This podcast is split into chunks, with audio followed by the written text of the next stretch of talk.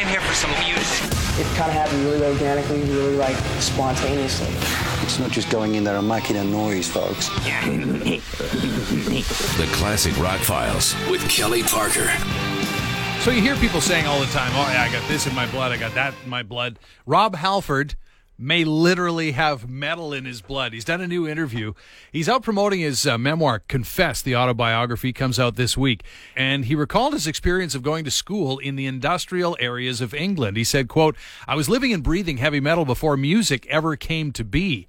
I'd leave my home on the Beechdale estate, which I guess is a neighborhood, and go past these pig iron works pouring out these fumes and pieces of grit that would get in your eyes and clothes. You had to hold your breath while you ran over the canal to get to class. He said, I've often wondered if that's where the metal got to me first. It was in my blood, so to speak. And he said he has fond memories of singing for the first time at school and being heard by a teacher.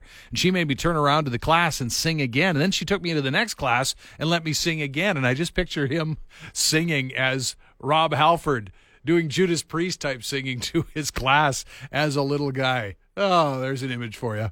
So, more ACDC rumors. ACDC updated its social media sites last week with a short video clip featuring the lightning bolt.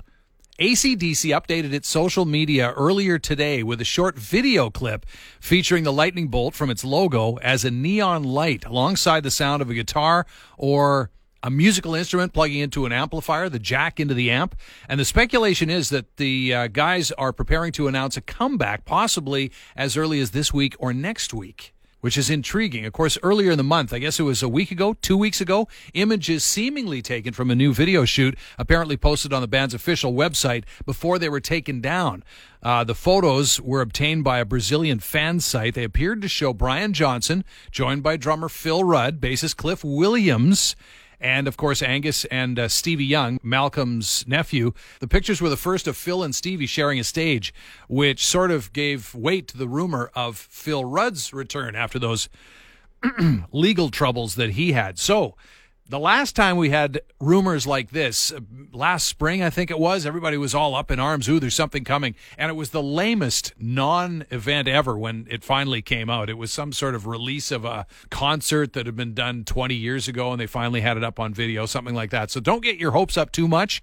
We know pretty much for sure that they've done an album. What this means, we'll just have to wait and see. And finally, Wolfie Van Halen paid tribute to Van Halen's original bass player Mark Stone, who died over the weekend after a battle with cancer. According to the Van Halen news desk, Stone had been under hospice care recently. And earlier today, Wolfgang tweeted, quote, heartbreaking news to hear of Mark's passing. Met him a few times. He was a wonderful man. My heart goes out to his family.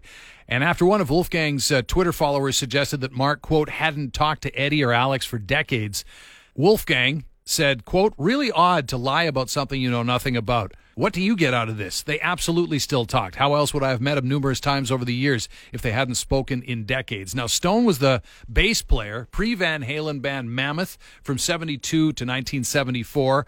In early 1974, David Lee Roth joined the group, which changed its name to Van Halen shortly thereafter. By mid 1974, the boys in Van Halen felt that his commitment to school outweighed his interest in pursuing music professionally, and also he didn't want to sing background vocals and their sound was increasingly reliant on a background vocal sound and those harmonies. So they decided to look for another bass player, one of the best background vocalists ever, and an awesome bass player, Michael Anthony from the Pasadena area band Snake.